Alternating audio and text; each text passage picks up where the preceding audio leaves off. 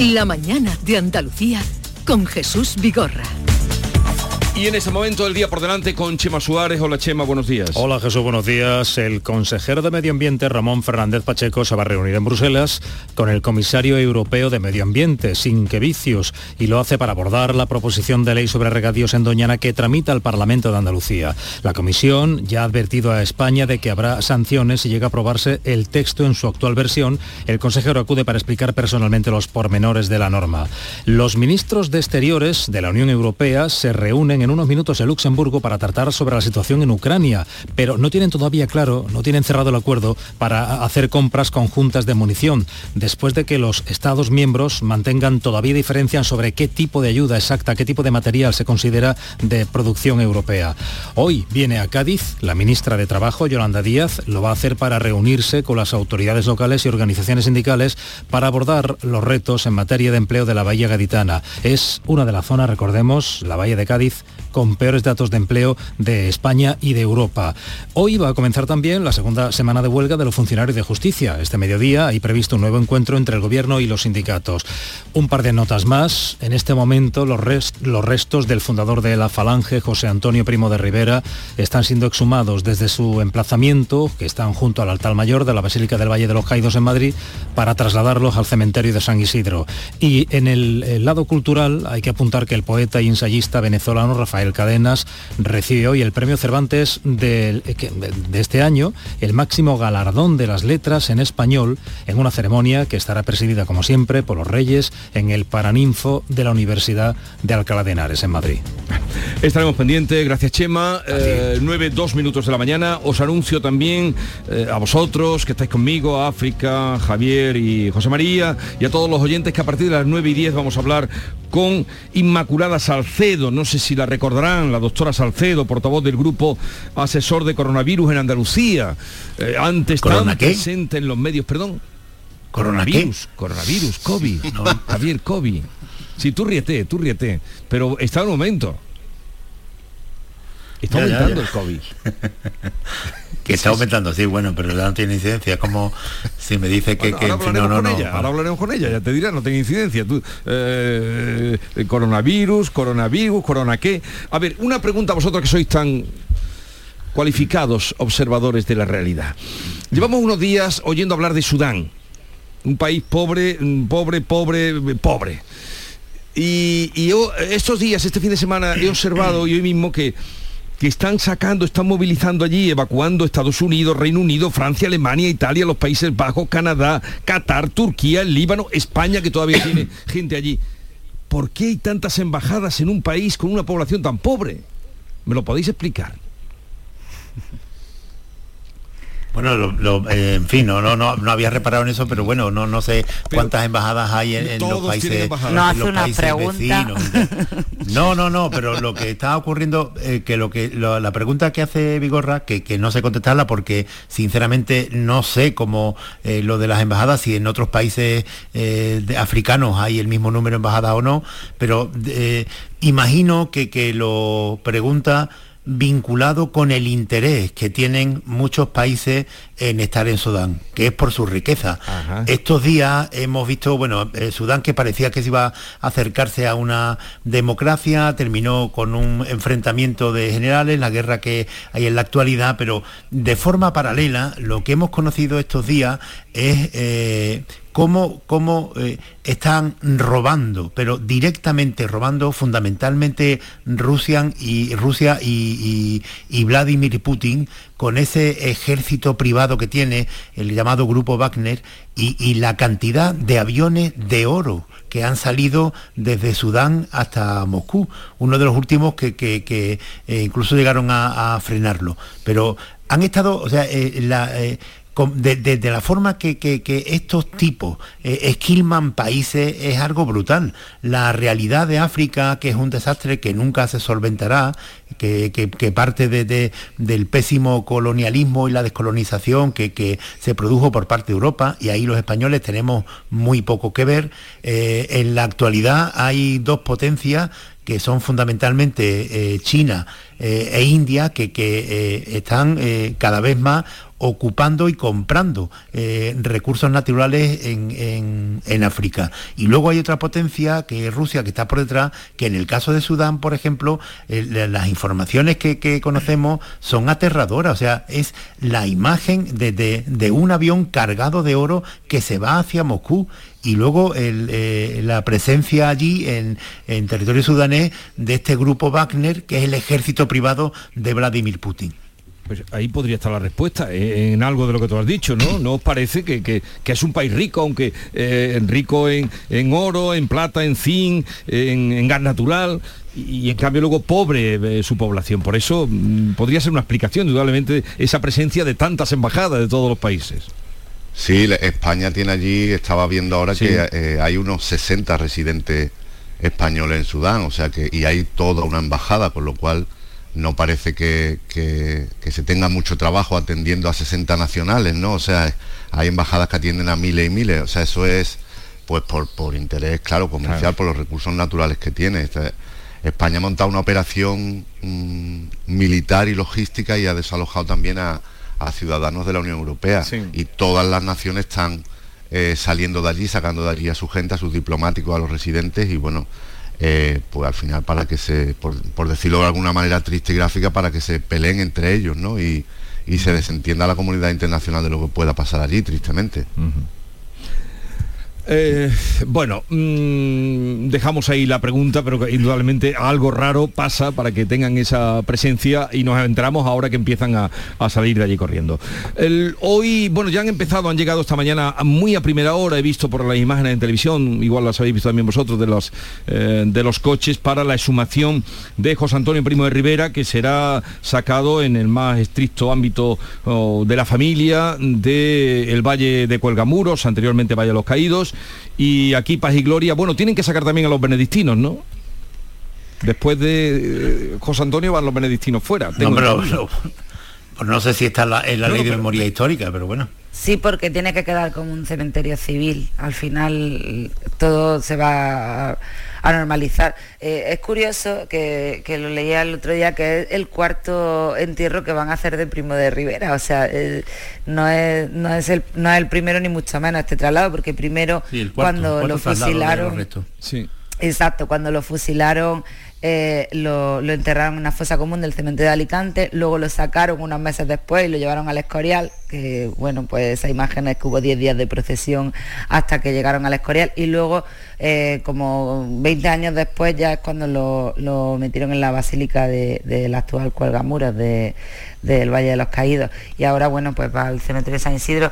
Eh, la diferencia con el tema de Franco es la opción que ha tomado la familia y es que han preferido que sea todo discreto y que, que sea un trámite mucho más tranquilo que, la que intentaron liar cuando, cuando Franco. Y bueno, eh, pues esa discreción es lo que le diferencia de lo que vivimos hace unos, años con, la salida de Franco también de allí. Mm. Sí, todo se va asentando y efectivamente eh, eh, en esta ocasión ha sido la propia familia la que cuando se aprobó la ley de memoria democrática, la que solicitó el traslado de los restos de, José Antonio, que es el cuarto, desde la fosa común, después un cementerio de Alicante, después el Valle de los Caídos y ahora a la Basílica de San Isidro, creo que, que, es el destino final de los restos de José Antonio I de Rivera, junto a otros. Al, cementerio de, San Isidro. sí, de San Isidro con con, los, con algunos familiares suyos, eh, hermanos, su hermana, y pues vale, me, parece bien y, todo esto demuestra además que las polémicas se van apagando y, la reiteración de estas noticias, a ver si conseguimos ya pasar página. Eh, y en todo caso, si esto sirve para que algunas personas conozcan un poco más de, la guerra civil, de lo que pasó, de, del extremismo en España de, los años 20, 30, de lo que supuso la figura de José Antonio Primo de Rivera, de, del lenguaje de odio y de miedo de aquellos años, pues eh, estará bien, porque yo dudo mucho que la inmensa mayoría de, la gente que tenga hoy más de 30 años, no, menos de, 35 años así, conozca, eh, muchos no conocerán quién fue Franco y desde luego desconocerán absolutamente quién fue José Antonio Primo de Rivera. Pues muy mal. Si eso está así, está mal. Porque tú lo dudas. Historia. Pues tú lo dudas. Mm. Sí, lo dudo. no no, lo afirmo tan categóricamente como tú. Eh, Hablo de, 35 años para abajo. Sí, ¿eh? pero me gustaría que, eso que se estudiara, ¿no? Para que eh, se supiera quién es cada uno y quién es quién y cómo es nuestra historia más reciente, que es la que tenemos. Bien, un momentito que vamos a hacer una pausa. Ya os he dicho que íbamos a hablar, aunque no quisierais, del coronavirus, pero claro, tú, Javier, quieres ir a la feria y no quieres que nada te atormente, nada te asuste, nada me, nada me espante, pero vamos a hablar ahora del COVID. Feriante, feriante. No, yo no lo sé, no lo sé. Ahora le No, luego hablaremos de la feria, luego hablaremos. Ahí para todo. La mañana de Andalucía con Jesús Vigorra. Oye, ¿has visto qué bonito es el nuevo Rasca Platinum de la 11? ¿Bonito? Creo que te quedas corto. Yo diría que con ese color negro y plateado y esas líneas tan estilizadas es simplemente espectacular. Vamos, que da pena rascarlo. Es verdad, da pena. Pena, cuando te enteres de que el nuevo Rasca Platinum tiene tres juegos muy divertidos y un premio de hasta un millón de euros, ya no te va a dar tanta pena. Nuevo Rasca Platinum de la 11. Qué bonito es. Sí, te toca. A todos los que jugáis a la 11, bien jugado. Juega responsablemente y solo si eres mayor de edad. Feria Internacional de los Países 2023. Del 27 de abril al 1 de mayo viaja por el mundo sin moverte de Fuengirola, con más de 30 países y 5 continentes. Desde el mediodía hasta la madrugada, no te pierdas esta fiesta multicultural. Feria Internacional de los Países 2023. Tu mejor plan para este puente de mayo. Canal Sur Radio. Últimas plazas para el intensivo de selectividad que impartimos en la Academia Méndez Núñez del 29 de mayo al 12 de junio. También te ayudamos a recuperar las asignaturas que hayas suspendido de la ESO o bachillerato. Contamos con clases online y presenciales. Ven a Academia Méndez Núñez y lo conseguirás. Más información y reservas en academiamn.com. ¿Buscas un espacio diferente para celebrar tus eventos? Nuestros barcos son el lugar de celebración ideal para bodas, cumpleaños y reuniones familiares. Sorprende a tus invitados con una experiencia inolvidable con Cruceros Torre del Oro. Más información en el 954-561-692 o en crucerosensevilla.com. En The Implant nos esforzamos en ofrecer en todo momento los mejores servicios a nuestros pacientes. Por ello contamos con los tratamientos más avanzados en odontología y estética facial. Pero sabemos que no basta con ofrecer servicios clínicos de primer nivel y por eso cambiamos, para seguir siendo como siempre, pero que nos veas como nunca. Descúbrelo en nuestra web www.theimplant.com. Atención Sevilla. El mundo del automóvil en Sevilla tiene nombre propio. Grupo Berrocar. Más de 30 años en el sector. Un gran stock de turismos y furgonetas en alquiler y un amplio abanico de vehículos en venta con una de las mejores garantías. Búscanos en grupoberrocar.com y en nuestros puntos de venta y alquiler en Sevilla y provincia. Grupo Berrocar. Tu confianza, nuestro motor. Gran Circo Alaska te presenta el musical circense del Rey León. Será en Sevilla junto al Estadio La Cartuja con grandes aparcamientos. Un fantástico espectáculo para toda la familia. Funciones del 21 de abril al 1 de mayo. El Rey León en Sevilla, junto al Estadio La Cartuja. Compra ya tu entrada en grancircoalaska.es y disfruta de un espectáculo inigualable de El Rey León. Toda Andalucía y toda tu radio van contigo, cuando quieras y donde quieras. Porque la app de Canal Sur Radio tiene todas nuestras cadenas, con todos los programas que te gustan, las emisiones en directo y tus podcasts. En casa, en el trabajo, haciendo deporte, de compras, paseando, descárgatela. Tienes todo Canal Sur Radio, Radio Andalucía Información, Canal Fiesta, flamencoradio.com y Canal Sur Radio Música para ti. Toda Andalucía y toda tu radio van contigo. Más Andalucía. Más Canal Sur Radio. Vamos a saludar, como ya anunciaba, a la doctora Inmaculada Salcedo, portavoz del Grupo Asesor del Coronavirus en Andalucía, jefa de Medicina Preventiva y Salud Pública del Hospital Universitario Reina Sofía. Doctora Salcedo, buenos días. Hola, muy buenos días, Jesús. Hace tiempo que no hablábamos, ¿eh? Será porque... Sí, sí, será buena señal, ¿no? sí, buena señal, desde luego, pero eh, ¿cuál es la situación? Porque me decís que soy un, mal indicador, ¿no? De, no, la por pandemia. Dios. No, por Dios, usted no tiene nada que ver, solo nos, cuenta lo que pasa y nos advierte y nos previene. A ver, ¿cuál es la situación COVID ahora mismo en Andalucía? Pues la situación es de un repunte esperable después de la Semana Santa por todas las interacciones sociales que ha habido y ahora nos preocupa nuevamente pues, la Feria de Sevilla y todos los, acúmulos de personas que dan lugar a un repunte de casos. Pero hay que decir que los ingresos hospitalarios no se han visto resentidos De hecho, durante el invierno había casi más gripe que coronavirus. Y desde luego lo que sí hay que seguir teniendo cuidado porque al que le toca, le toca. En salud pública ya sabemos que no es un caso individual, sino que son poblaciones y al que le toca pues eh, es una desgracia, ¿no? Porque además son personas vulnerables, personas que normalmente tienen otra patología. Es decir, la situación no es preocupante, pero hay que estar muy alerta como, como venimos diciendo desde el minuto uno. Vigilante. Eh, no es preocupante, pero hay que estar alerta. Pero ¿cómo se hace eso, doctora, eh, en la feria de Sevilla que estamos ahora, en las que vendrán, en la cata de Moriles este fin de semana en Córdoba, eh, los patios, que será lo próximo aglomeración? ¿Cómo se está alerta en estas magnitudes? Bueno, por un lado estamos los profesionales, que ya sabéis que estamos vigilantes de las 24 horas del día, todos los días de la semana, y en el momento que vemos una frecuencia observada mayor que la esperada, que es lo que determina sea un brote o un acúmulo de casos, pues inmediatamente se toma la medida oportuna.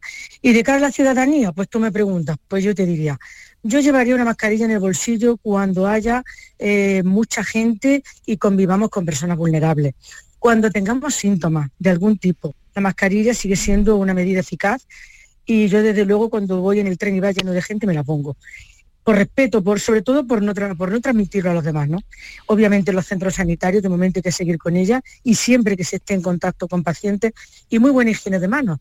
No está de más eh, quitarse de las manos todos los gérmenes posibles cuando entremos de lugares públicos y llevar algún bote de solución hidroalcohólica para cuando no estemos en casa. Con eso se evitan muchísimas infecciones, parece que no, pero son medidas de, demostrada eficacia. Y eh, ya que hablaba usted de la mascarilla, de momento en los centros sanitarios continúa, también en las farmacias eh, y ninguno mm. más. Ya está, la verdad que mm, en los transportes públicos se quitó desde el gobierno central, nosotros la seguíamos recomendando en invierno, obviamente, porque no era el mejor momento cuando la incidencia estaba más alta, pero bueno, esto ya es la responsabilidad individual de cada ciudadano, lo, que, lo que cada uno considere cuando no hay una obligatoriedad. Yo, ¿qué recomendaría y qué hago a nivel personal? Yo la llevo encima y cuando voy en un transporte lleno de personas, yo no sé el que está al lado, si tose, si tiene algo, yo me la pongo. Y no pasa nada, porque una cosa es que no sea obligatorio y otra cosa es que sea obligatorio no ponérsela. O sea que esto es como... Y en los centros sanitarios, obviamente, de contacto con pacientes, la urgencia debe de ponerse, porque se acumulan personas y precisamente se acumulan personas que vienen por patología y no es como en la feria y además por, responsabilidad individual ¿no? y colectiva. Y en lo demás pues hay debate, porque claro, una persona que está en un despacho sola o está todo el día trabajando en el ordenador, ¿hasta qué punto, no? Pues no parece que tenga demasiado sentido, pero bueno, eh, estamos estudiándolo a ver qué, se decide desde, las autoridades sanitarias. Eh, no sé, mm, Javier, eh, José María de Loma o África, si tenéis alguna pregunta para la doctora Salcedo. Sí. a ver, estoy muy de acuerdo con lo que está diciendo yo, Doctora Javier, cuando le he dicho, no, no, voy a hablar con la portavoz del coronavirus, y dice, ¿corona qué? Ya lo había olvidado. No, no, doctora, no, no, no se olviden, No se olviden, que está ahí. No, no, doctora, no, no, eh, no, no, lo pongo en cuestión, era ironía, lo que pasa que, que Vigorra no la mm. capta, porque ha tenido una noche de feria intensa. Sí, sí, Entonces... estamos en una época muy mala. Es decir, no, no, yo estoy de acuerdo con lo que eh, dice usted y, sobre todo en, las épocas que hay eh, mayor transmisión de virus, como puede ser invierno, yo la sigo llevando. En, cuando me monto en, el tren, eh, la sigo utilizando porque me parece que, es algo de lo que, lo que tendríamos que haber aprendido y de, que son las buenas enseñanzas de, de, la pandemia, de ese tiempo tan trágico que hemos vivido, como en los hospitales. Yo creo que eso ya jamás se va a replantear y que los hospitales ya nos acostumbraremos siempre a entrar con, con, mascarilla. Lo que quería hacerles es una pregunta más de, carácter eh, personal o social. ¿Usted se esperaba que tan pronto se hubieran olvidado todos los miedos de, la pandemia. Cuando usted ve ahora las imágenes que hemos pasado de, la Semana Santa con las calles atestadas y esas multitudes apiñadas o las casetas de feria que vamos a empezar a ver a partir de ahora, porque con la Feria de Mañana del Alcohol de Sevilla empiezan todas las demás. ¿Usted se esperaba eso? Yo sinceramente es que es de las cosas que me he equivocado porque yo creía que, eh, a partir de, la pandemia nos daría cierto eh, pudor o remordimiento de eh, ver una cosa así y decir, aquí algo está pasando, que, esto no es normal. ¿A usted le parece, se lo esperaba esto o también se ha equivocado como yo? Pues mire, en parte me he equivocado porque pienso que las lecciones de la pandemia no se pueden olvidar, porque la incidencia acumulada en las personas más jóvenes o, 60 años en adelante no está muy elevada, pero a partir de 80 está muy elevada. Y tenemos abuelitos, tenemos personas vulnerables, etcétera. Pero es verdad que la gente estaba deseando salir, deseando remontar la economía, yo eso lo puedo entender. Lo que pasa es que yo me pongo muy nerviosa cuando veo esas imágenes, porque ya me imagino el que está al lado tosiendo que tiene el coronavirus, que se lo lleva puesto al otro, que se lo pega al abuelo, que él no se da cuenta, pasa el catarro y el otro ingresa. Entonces yo eso no lo puedo evitar porque por deformación profesional. Por tanto, creo que hemos sabido, y sobre todo en Andalucía, llevar las cosas bien, porque la salud pública, como digo, también es la soledad, es la economía, es la salud mental. Y eso cuenta, eso influye mucho en la salud de las personas, pero ojo, la pandemia está aquí y el que ingresa le toca al 100%. Y por eso me pongo muy nerviosa cuando veo esa imagen. Y otra cosa, el, año pasado en la Feria de Sevilla, yo, yo eh, alguna vez he dicho que era como la Feria Internacional del Virus, porque yo no recuerdo que hubiera ni una sola persona de, las que, con la que yo estuve en alguna caseta que no terminara con alguna afección respiratoria. No digo coronavirus, ¿eh? había eh, muchas enfermedades, pero yo que también, que, también. Que, quizá lo vinculé con el hecho de que, eh, bueno, estamos durante casi dos años con mascarilla, de pronto te quitas las mascarillas y el organismo, pues, eh, eh, coge más enfermedades de las que tenía antes, porque ya has acostumbrado al, organismo a estar respirando con mascarilla. ¿Esto tiene algo que ver o no? Sí, la verdad que mm, eh, nos hemos acostumbrado de pronto a quitárnoslo todo y ya parece que, como no hay coronavirus, pero es que coronavirus hay. Y además hay otras enfermedades como la gripe que también se llevan personas para adelante y que tienen eh, su mejor mecanismo de prevención en la higiene de manos y en las mascarillas. Entonces, ya le digo, yo me pongo nerviosa cuando veo esas cosas, lo puedo entender desde el punto de vista social y humano, porque todos somos humanos y, todo influye, ¿no? Pero hay que estar alerta porque mm, esto no se ha acabado y cada persona que ingresa le toca el 100%, como digo. Y cuando, como eso no se oye, porque es un caso individual, nosotros vimos lo colectivo, ¿no? Hay muchos más casos, se, se ingresan más en el hospital, se acumulan los pacientes en los pasillos. Eso no ocurre, pero el que está ingresado y está en la UCI y se muere, sí le ocurre y a su familia le ocurre. Entonces, bueno, no quiero ser alarmista. Y tenemos una suerte, ¿eh? que hacemos mucha vida al aire libre. Y eso también nos está salvando mucho el hecho de los contagios, porque el aire libre siempre es bueno. Pero hay que estar atento, ¿eh? y la aglomeración y con síntomas hay que tener mucho cuidado. Mucho cuidado. ¿Alguna pregunta más? Sí, eh, doctora, ¿va a ser recurrente el coronavirus? O sea, nos tenemos que acostumbrar a que esto ya va para siempre o, y también en, el mismo, en la misma línea es como la gripe, o sea, algo con lo que vamos a convivir ya toda la vida así. Pues es posible, porque como nosotros no dejamos de trabajar en este tema y hacemos una vigilancia permanente y además se secuencian los virus, pues vamos viendo las nuevas variantes. Están explorándose nuevas vacunas, están adaptándose a las nuevas variantes. Y probablemente, digo probablemente porque nunca se sabe, puede ser que haya nuevas variantes que tengamos que revacunarnos como ocurre con los serotipos de la gripe. Pero ojalá, ojalá sea esa eh, el único problema, porque ahí tenemos la solución. También hay que ver que el virus no mute, porque si muta hay nuevas pandemias, porque este coronavirus no es el único coronavirus que hemos tenido. No hay que alarmar a la población porque ya digo, para eso estamos nosotros y estaremos atentos a todo lo que vaya ocurriendo, pero los expertos de la OMS no descartan nuevas pandemias ni descartan nuevos coronavirus. Por lo mm. tanto, las lecciones aprendidas las tenemos que tener muy metidas en la cabeza.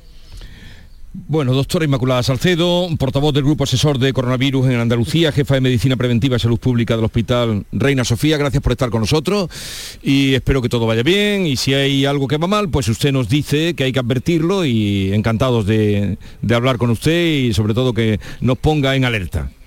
¿De acuerdo? Pues muchas gracias, Jesús. Y nada, a disfrutar con cabeza. a disfrutar con cabeza. Un saludo y, buenos días. Mm, ya que hablábamos de la feria salido varias veces, lógicamente, mm, ayer se vieron muchos políticos por la feria, incluso algunos debutantes porque Yone Belarra no había venido mm, eh, nunca a la feria, por ejemplo, la, ministra eh, estuvo también por aquí, eh, bueno, María Jesús Montero es de aquí, de Sevilla, y es lógico estuviera por aquí. Feijó tampoco lo habíamos visto antes por la feria, o al menos en su, en su mm, posición ahora de líder de la oposición. Mm, por supuesto el presidente de la Junta también estuvo. en fin, no sé cómo, qué lectura hacéis. ¿La feria entrará también en campaña o, ¿O cómo lo veis?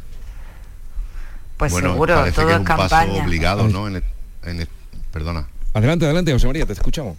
Ah, digo que, que sí, que es un paso un poco obligado, están, estando en, en pre-campaña, ¿no? Estando en puertas de unas elecciones de dos, pero una nada menos que, que municipales. Bueno, pues hacen lo que pueden, ¿no? Se hacen las fotos como pueden y, y dan la imagen ahí, una especie de, de peaje para las redes sociales y a- la imagen y tal. Veíamos a Belarra eh, brindando con un refresco de naranja y todos sus eh, compañeros con la copita de fino, ¿no? Un poco ahí. ¿A ti te eh, parece mal lo del refresco de naranja? costumbre a la feria. pero, pero bueno, eh, ya el año pasado tuvo también bastante morbo, ¿no? Cuando vino Olona, etcétera, y Feijó, pues no sé si es la primera vez que fue, pero también ha ido ahí a. Sí, pero digo como... como... que quiere estar sobre el terreno y a, y a opinar, sí. Con la feria como foro político, ¿no? Sí. Interesante también. Y acordaros el campanazo que dio en 2018 Susana Díaz en la feria también, que fue cuando estaba dilucidándose, no antes, cuando fue en, en- en la feria que 16. se estaba dilucidando, en el 16, quién iba a ser el candidato y, y dio allí el campanazo en feria también, o sea que sí que se utiliza el escenario de farolillos para este tipo de cosas. Bueno, va muy ad hoc. Sí, la feria de Sevilla, igual que otras eh, eh, grandes celebraciones, es una especie de escaparate que sirve para ver quién tiene el poder, eh, quién ha caído en desgracia, quién aspira al poder. Si tú estás en la feria eh, de Sevilla o en, yo digo, en cualquier celebración de esta, pero en la feria de Sevilla, si eh, de pronto ves llegar a una persona rodeada de una multitud, seguro que es alguien con poder, es un político con poder. Esto le, le- le ocurriría, por ejemplo, a Pedro Sánchez, creo que no va a venir a la feria, pero a la feria de Sevilla, porque Pedro Sánchez también está evitando mucho este tipo de, de- de exposiciones públicas, porque hay mucho gamberro. Que Por no, no, no, no, yo no es que a mí, por esto no me...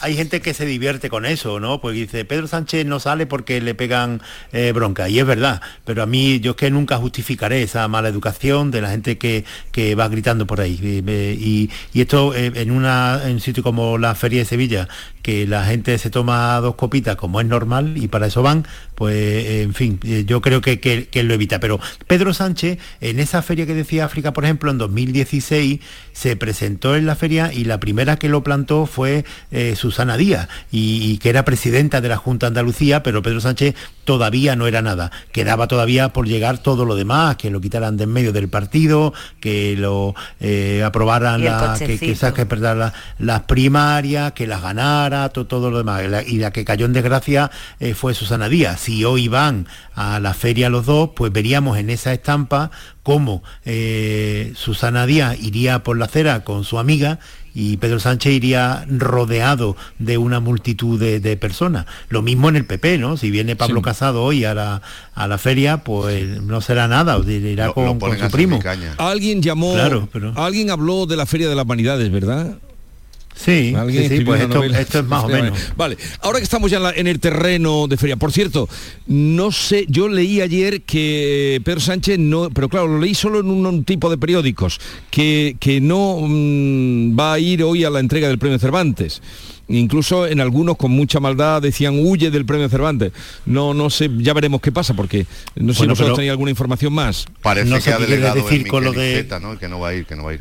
Sí, pero no sé lo que quieres decir con, con un tipo de periódico, pero me parece que, que Pedro Sánchez iba para, para Estados Unidos, ¿no? No, que, lo leí, que lo he leído, que lo he leído en un eh, sí, en unos periódicos, no lo, no lo he leído en todos, he visto en algunos periódicos, o al menos en la primera página, que hablaban de que Sánchez eh, no iría hoy al premio Cervantes.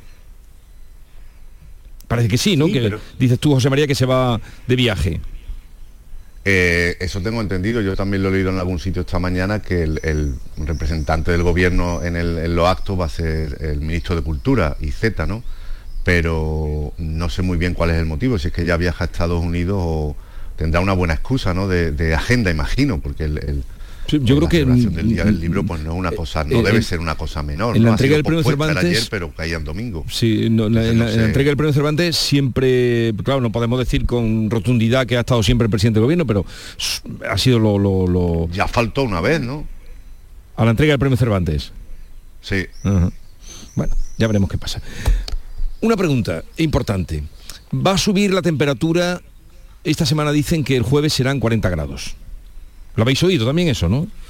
Y el miércoles parece, y estoy viendo que, que vamos, en la... en- en la- el, el- el- el dato oficial es- son 37, 38, 39, 38, vale, pero bueno, en, algunos sitios sí llegará a 40. Eh, perfecto. Eh, y además te- tengo hoy una tertulia, una tríada que me viene muy bien para la pregunta que os voy a plantear, porque está África en, la, en Almería, la, la Andalucía Oriental, eh, José María de Loma, que soportan una feria en agosto, con los rigores de agosto.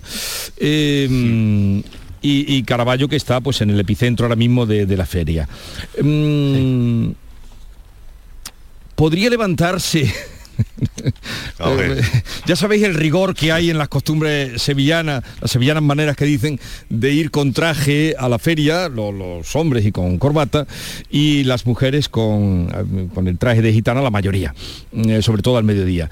Mm, Esas temperaturas... eh, podrían romper la, la etiqueta no escrita de ir con traje a la feria, podrían los hombres ir en manga de camisa, ya está Carballo pero que- posicionado. que- no, pero no, no, pero que va la gente en bañador a la feria o cómo es esto. No, no, estamos diciendo- No, que, estamos- eh, estamos no, no, diciendo- pero las temperaturas en la feria, las temperaturas elevadas, las temperaturas elevadas en la feria no son de este año, no son de hoy. Es más, eh, eh, eh, estas temperaturas de 40 grados, pues eh, seguro que todo el mundo No en Sevilla las ha vivido Javier. y en Málaga y en Almería ni te cuento, que exactamente igual, pero que eso no tiene nada que ver. La, hay, hay, en, en el ritual de pasárselo bien en la feria, al menos en el caso de Sevilla, está la forma de vestir.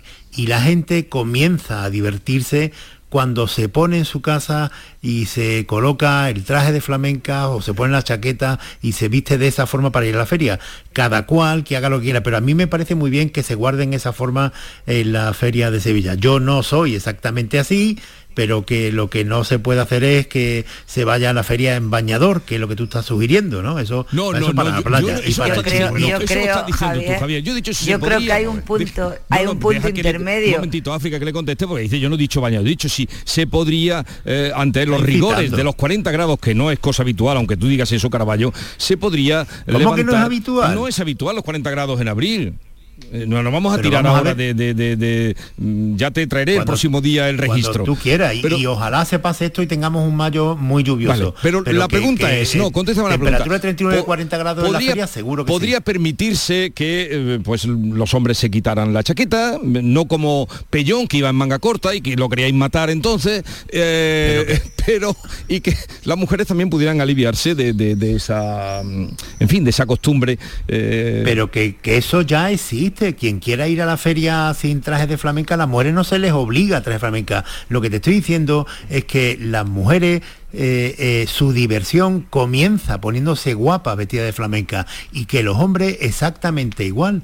Cuando los hombres, hay yo muchos no hombres creo que van a un la hombre feria. le divierta ponerse un traje con 40 grados. Pues yo te digo a ti que sí, porque eso no obliga a nadie, porque nadie obliga a nadie. Nadie obliga a nadie. Y tú a la feria pu- puedes ir en camisa, por supuesto que ir en camisa, pero tú cu- cumples un, un ritual, un protocolo que te integra en esa fiesta y te hace pasártelo mejor. Y te estoy Pues diciendo que no hablo por mí, ¿eh? Hombre, hablo por lo que generalizaba Hombre, un poco lo de Sevilla, pero salvo que me corrija eh, José María, y en Almería también tenemos feria justo a final de agosto, después de la de Málaga, eh, precisamente, yo creo que en Málaga no lo he visto y en Almería por supuesto que no, casi nadie va con chaqueta porque es que al final es contra la salud. Es o sea, imposible. A ver, José María, tu opinión sobre esto. puede ser el doble de Yo, vamos rebujito. a ver, yo.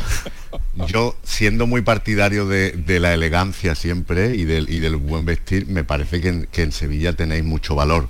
Porque es verdad que antes no hacía este calorazo en, en abril o mayo, pero es que ahora lo hace y la verdad es que hay que tener eh, mucho valor, pero está bien, está bien, ese es el dress code que dicen ahora los modernos y así hay que ir y está muy bien. Lo que pasa es que en Málaga y en Almería, que tenemos la feria en agosto, y, y no es que haga calor un día, es que hace muchísimo calor siempre y con 40 grados pues muy difícil.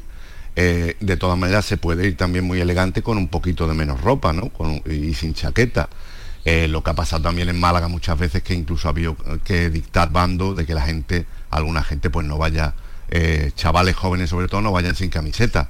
Pero bueno, es que la temperatura es otra, las costumbres son otras y no se puede ir, en el caso de Málaga o de Almería es que puedes ir muy bien arreglado con su chaquetita finita, como quiera cada uno, o con una camisa muy elegante, pero los usos son otros y desde luego hace muchísima calor como para ir eh, tan, tan eh, cubierto, digamos, ¿no? O para llevar corbata también. Pero bueno, ya está, en, esa variedad también de indumentaria también está el gusto y lo bueno es adaptarse al sitio que va uno, ¿no? Y si uno va a la feria de Málaga o de Almería y hace mucho calor, pues va de una manera y si yo fuera a la feria de Sevilla hoy, pues me pondría mi trajecito porque es lo propio y está muy bien. Yo, soy lo menos que de chaqueta, ¿no?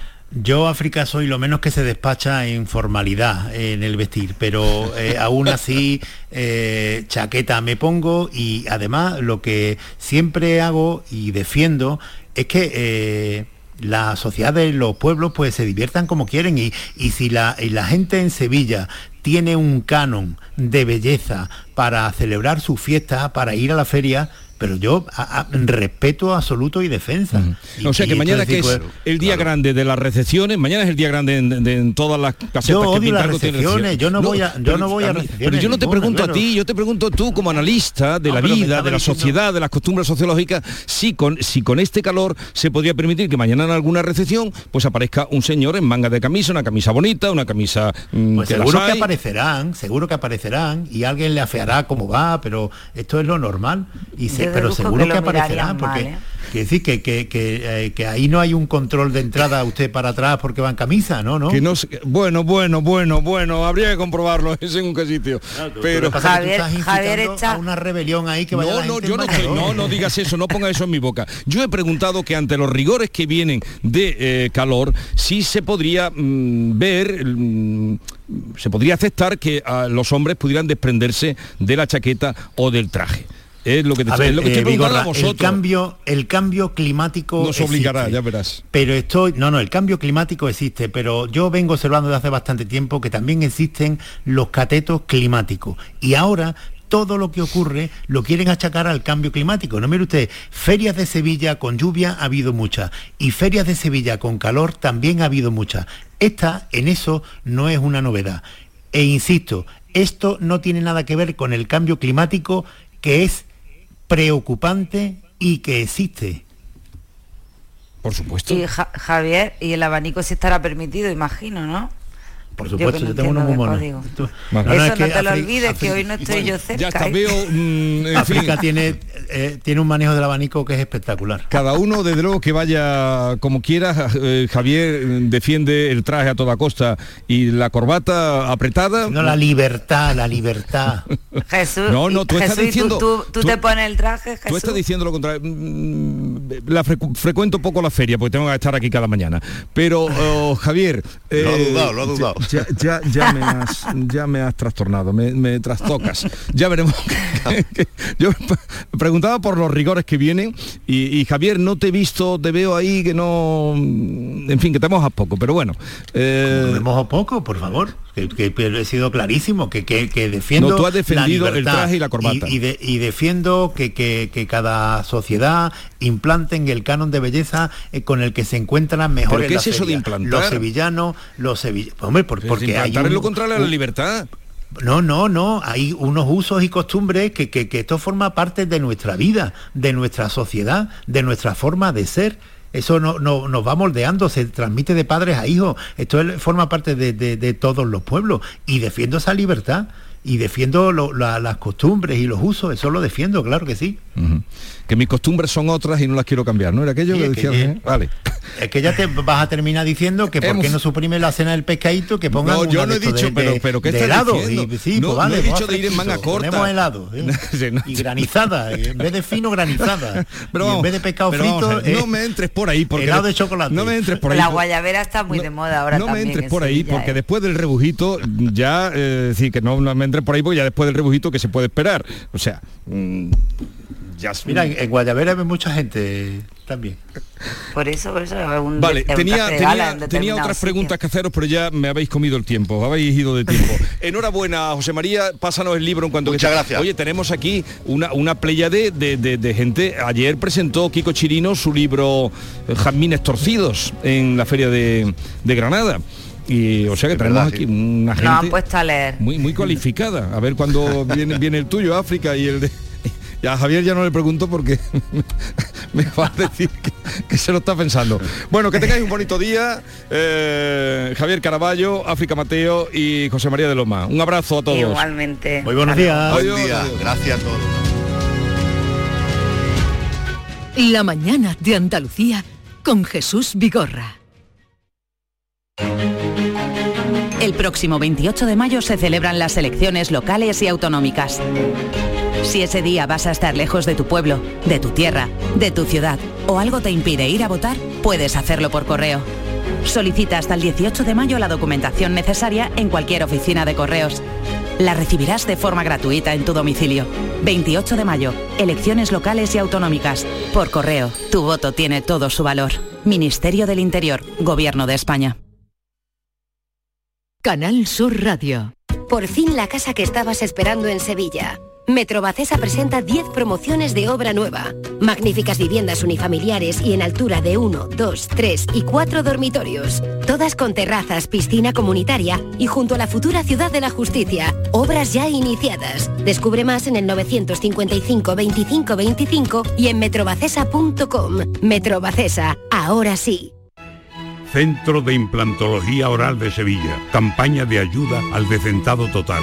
Estudio radiográfico, colocación de dos implantes y elaboración de la prótesis, solo 1.500 euros. Nuestra web, ciosevilla.com o llame al teléfono 954 22 22 60. La cocina. ¿Aún no conoces el nuevo limpiador abrillantador para el suelo El Milagrito? Gracias a su pH neutro está indicado para mármol, parquet y todo tipo de suelos. Tiene una fragancia que te trasladará a un jardín de ensueño. No dejes de probarlo y aprovecha su precio de lanzamiento. Solicítalo en tu punto de venta habitual. Gran Circo Alaska te presenta el musical circense del Rey León. Será en Sevilla junto al Estadio La Cartuja con grandes aparcamientos. Un fantástico espectáculo para toda la familia. Funciones del 21 de abril al 1 de mayo. El Rey León en Sevilla, junto al Estadio La Cartuja. Compra ya tu entrada en grancircoalaska.es y disfruta de un espectáculo inigualable de El Rey León. ¿Quién me va a entregar? Este eras tú mientras te preparabas para aquella cita hace 25 años. Sí, sí, 25 años. Los mismos que cumple Nervión Plaza. Nervión Plaza. Qué rápido pasa todo cuando se pasa bien. Hay gente para todo y el programa del Yuyu es de gente que le pone humor y alegría al día a día. Esto ha pasado en una youtuber de Tailandia que se ha grabado comiéndose un murciélago. Les gusta mirar el lado bueno de la vida por muy surrealista que pueda parecer. Tomaba una, una gran sopa, una sopa de picadillo para ir a ese murciélago de aquí. El programa del Yuyu, gente genuinamente original. Dejaros ya de hacer el primo. En vez de un murciélago, comerse un langostino. De lunes a jueves a las 10 de la noche. Más Andalucía. Más Canal Sur Radio.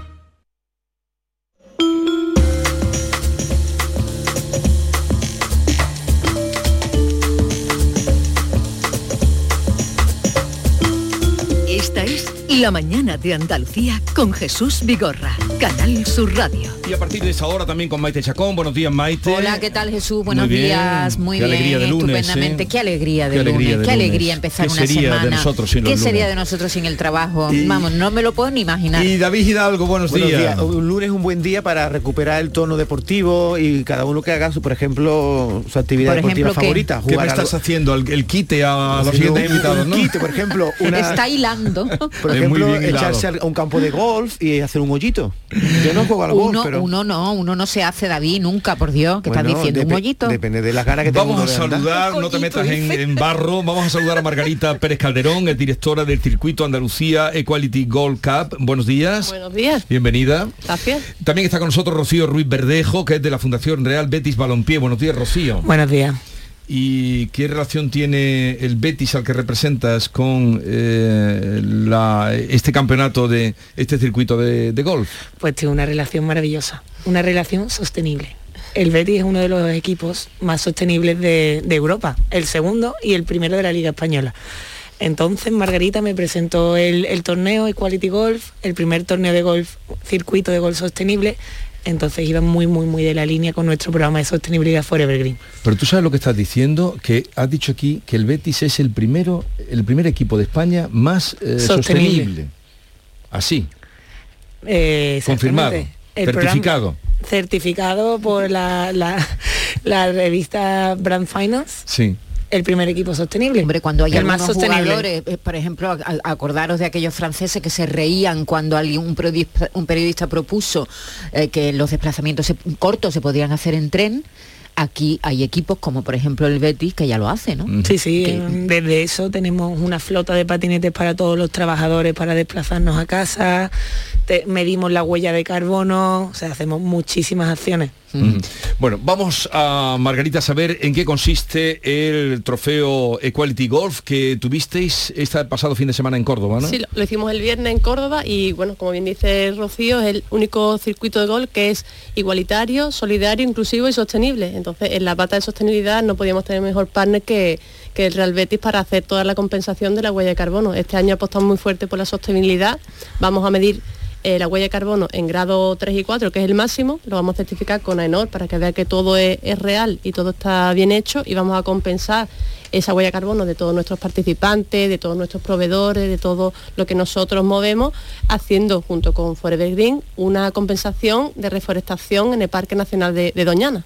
La huella de carbono se mide por los desplazamientos que hace la gente para acudir al circuito o cómo medís la, la huella de carbono que deja un acontecimiento deportivo como este. En el grado nuestro, 3 y 4 que es el máximo, es desplazamiento, la organización y también todo el tema de materiales proveedores, por ejemplo, eh, no- mm, donde, donde compre lo- las botellas, donde compre eh, los welcome pass, las bolas, todo. Todo lo que genera el circuito en todos los grados se mide y se, y se compensa. ¿Se compensa con, con árboles o como plantando, Hay- hay haciendo plantaciones? Hay muchas formas de compensación, pues eh, nosotros hemos elegido la- un proyecto oficial con la Junta de Andalucía, con Medio Ambiente, que, que es esta reforestación en Doñana, que para nosotros es muy importante y muy andaluz, y estamos muy orgullosos de este parque, ese parque nacional que en 2017 tuvo un, un incendio, pues entonces vamos a ayudar a un, pro- a un programa que ya hay para intentar volver a dejar Doñana tal y como estaba en 2017. Pero hay otras formas, por ejemplo, hay compensación de carbono azul, hay muchas formas de compensar, pero Mm. nosotros, junto con la, con la Junta de Andalucía, con Medio Ambiente, hemos elegido esa, esa vía. Margarita, Refuerzo, este, este circuito de golf tiene un carácter solidario, igualitario, inclusivo y sostenible. Y dentro de ese apartado de la sostenibilidad, me gustaría que me contaras eh, los participantes cuando llegan, por ejemplo, a un hoyo de los que tiene el circuito, que se encuentran. En los hoyos lo que nosotros hecho- hemos hecho también es que hemos asociado, aprovechando toda la repercusión que nos dan los medios de comunicación, las personas famosas que vienen a jugar, para promocionar y para dar a conocer los objetivos de desarrollo sostenible. Entonces cada hoyo está asociado a un... los- en golf son 18 hoyos, no uno nada más, ¿no? Son 18. 18, ahí. y son 17 objetivos de desarrollo sostenible y cada hoyo se dedica a un objetivo de desarrollo so- sostenible y a una empresa que está haciendo una acción por conseguir eh, mejorar o aportar en ese objetivo de desarrollo sostenible. Por ejemplo, el objetivo 15, que es de medio ambiente y todo el tema de ecosistema terrestre, eh, Forever Green, que, con la reforestación que vamos a hacer en, en Doñana. Y así pues todas las empresas que están involucradas en este circuito. Pero luego iréis físicamente, no sé, gente claro. A, a- a plantar los árboles. Y tú también vienes, ¿no? Vale, yo si me invitáis, sí. Por supuesto. Bueno, hablado de famosos. ir a Doñana. ¿Qué famosos viene? Ha dicho, viene muchos famosos. Cuéntanos algún famoso. Bueno, pues aquí en esta prueba estuvo, bueno, del BET estuvo Alfonso, eh, Alfonso Pérez, estuvo Poti, estuvo Carlos Martínez, estuvo también Miguel Melgar, estuvo Carigares, eh, estuvieron también de periodistas, estuvo Jorge Liaño, estuvo también Jesús Márquez, eh, al final Carlos Palomo también de gol, Oscar Díaz, que también de gol y el de famoso de los Lobos de Boom. Vienen muchas personas que al final el golf es un deporte que une a personas normales, jugadores, a famosos, a celebrity, a periodistas, es un, es un todo Hay una un- fiebre en el Betty con el golf, ¿no? Todo el mundo juega el golf. ¿Y eso por qué? Porque es verde. Está relacionado. Ya está, ya está más que eh, una prueba contundente. Oye, otro que juega al golf. Pero relaja mucho, ¿no? Claro. Y creo que estuvo fue el Yuyu, ¿no? El Yuyu estuvo en la presentación que hicimos en el, en el campo de en el 21 de Marín, estuvo Yuyu que lo hizo fantástico y nos estaremos encantados en tenerlo en, cual- en- en las pruebas del circuito, la verdad que juega fantásticamente bien y también hay que decir que, que en el Betis juegan al gol y juegan muy bien porque la, la persona que ganó, re- ganó el- la categoría como la más importante, ¿no? El scratch, ¿no? Independiente, la persona que menos hace el campo, menos hoyo, independientemente de sus hándicap, fue una de Forever Green, del Betty, Ana Reza, así que enhorabuena que ganó una mujer el torneo eh, de, de hombre y mujeres, ganó una mujer. Eh, ¿Dónde son las próximas citas? Porque hemos hablado de que fue este pasado fin de semana, fue el- En Córdoba. en Córdoba, eh, ¿Dónde son las próximas El citas? 18 de mayo nos vemos en Puerto Real, en Villanueva, después nos vamos a, a Madrid, al Complejo Deportivo Race, el 29 de junio, después el 8 de septiembre nos vamos a Benidorm, a Villa Aitana, y la final nos vamos a, aquí, en- a donde voy, aquí a Sevilla, al Real Club de Gol de Sevilla, donde nos jugaremos los 20.000 euros que recaudamos durante la- las cuatro pruebas clasificatorias que nos dividimos entre cuatro ONG, una o fundaciones, una es la de la del Betty, otra es Juega Terapia, otra es FEPAMI y otra es la Fundación Blanca Fernández Ochoa. Hay que recordar también algo muy importante de esta casa de, Canal Sur, porque en cada una de estas citas hay un premio que está dedicado a nuestro compañero Santi Roldán, que falleció, pues dentro de poco va a ser un año del fallecimiento de- de- del que fuera nuestro jefe de deportes, ¿verdad? Y, y que era un gran aficionado al golf, le encantaba jugar al golf. Sí, él jugaba mucho al gol y nuestro circuito lo, lo jugaba mucho. Nosotros era una persona entrañable, nos encantaba verlo en cada, en cada quality y bueno, eh, salió inmediatamente, saltó la noticia y muchos compañeros de Canal Sur juegan el, el circuito. Nos salió de corazón y el, dos semanas después era una prueba en Ayamonte y ya instauramos el premio Santi Roldán y nos consta que los periodistas mm, luchan por ese premio a muerte. Tenemos varios compañeros de vienen esta- jugaron 13 periodistas esta, esta vez en Córdoba y se pegan por ese premio. Es un orgullo tenerlo y nosotros encantados. ¿Y de qué manera se promociona Andalucía en, este, en esta Copa de Golf? Pues bueno, el Destino Andalucía se promociona eh, el golf aún a todo, deporte, los campos de golf que tiene Andalucía, pero sobre todo también la gastronomía. Nos acompaña en todo circuito el chef Estrella Michelin Sostenible Chantilly, onubense, que nos trae lo mejor de la, de la huerta de allí de, de Huelva a, a todas nuestras pruebas y aparte pues siempre en cada prueba apostamos por los productos locales, por el kilómetro cero, pues en Córdoba pues los quesos de, de suero, el jamón de de, de- de los pedroches. cuando- No lo olvides de los pedroches, no lo olvides, no olvides eso que es muy rico el de allí. No, o sea, vamos, siempre intentamos la- que la gastronomía sea con productos mm, locales, de, de artesanos y la gente mm, juega al gol, pero en la carpa pasa más tiempo. Estamos hablando, no, estamos hablando de, perdón, de, de golf, eh, para quienes, bueno, ya los que nos oyen y están en este mundo lo saben, de amateurs, ¿no? Sí. De mm, personas amateurs, no profesional. Cualquiera puede jugar el circuito.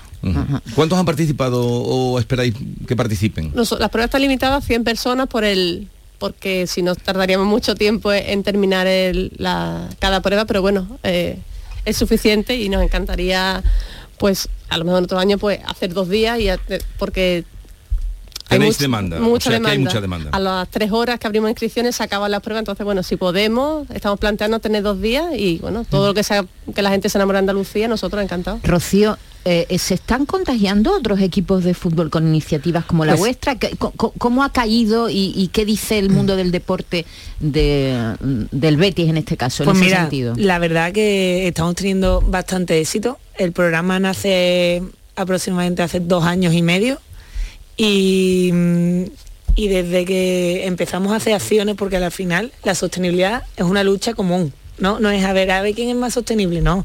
Es una lucha común entre todos para, para salvar el, el medio ambiente, ¿no? Eh, entonces, pues, es muy curioso, utilizamos los desplazamientos que, que hacemos con, con la UEFA y nos asociamos a los clubes europeos. Pues el año pasado que fuimos a San Petersburgo a jugar con el Zenit, el Zenit tiene un programa de sostenibilidad brutal. En su propio estadio tiene una planta de reciclaje. Eh, están involucradísimos con la sostenibilidad. Eh, hace un par de meses cuando estuvimos en Manchester, eh, plantamos árboles con el Manchester United. Vino Gordillo a plantar árboles. Todos los, los clubes de la liga, igual. O sea, quieren O sea- asociarse al proyecto Forever Green, quieren hacer cosas con nosotros y al final yo me encargo un poco de ver qué acciones podemos hacer para dar visibilidad. Es importante dar visibilidad a las acciones de sostenibilidad. pero, eh, están, por lo que estás contando, tienes la impresión de que están más avanzados, no en todos los países, pero en algunos eh, estadios como estos que han nombrado, en el Bueno, tema de la sostenibilidad. Es verdad que cada, que cada vez se involucran muchísimo más en, en temas de sosteni- sostenible. Lo que pasa es que falta la comunicación. Mm. Entonces nosotros eso sí que lo estamos haciendo muy bien. Comunicamos todo lo que hacemos. Mm. O sea, Pues nada, que tengáis mucho éxito, el próximo ya será 18 de mayo y que plantéis muchos árboles en Doñana y si nos aviséis iremos allí. Hombre, con- tú tienes que estar primero, ¿eh? Iremos allí también que venir todos. a, a plantar. ¿Te has plantado un árbol alguna vez, Vigorra?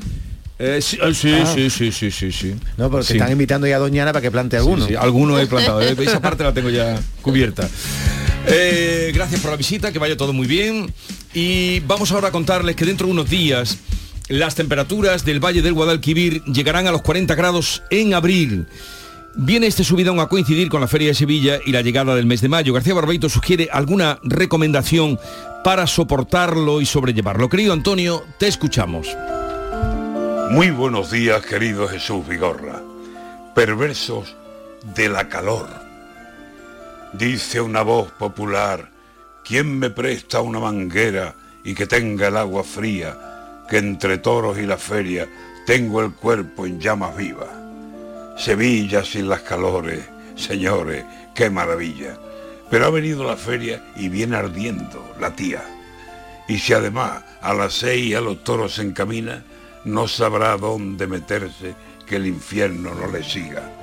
Infierno he dicho, una calle de la feria es conocida por la calle del infierno y la calle es toda Sevilla. Que vaya aprendiendo Córdoba, que mayo lo tiene encima y los patios, mis paisanos, este año echarán chispas si estas calores de ahora con el mayo se encariñan. La semana la pregonan con calores asesinas, cerca de 40 grados para el jueves, nos avisan. A ver quién se toma allí una cerveza fresquita o sosteniendo la copa un trago de manzanilla. A consomé nos sabrá todo lo que sea bebida, que habrá vinos que un ramito de hierbabuena nos pidan.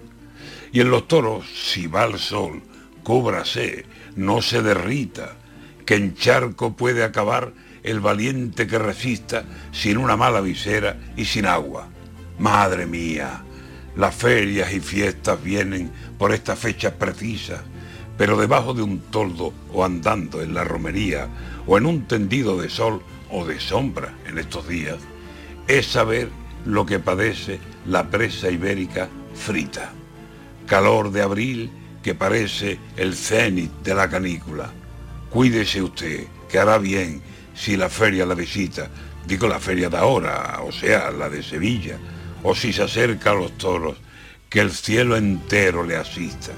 Y si después se va a Córdoba y al Rocío al otro día, récele a todos los santos que hay en Andalucía, porque con estas calores hasta los cielos peligran de caer achicharrados al infierno en llamas vivas. No cree usted que exagero, que no es traidor el que avisa.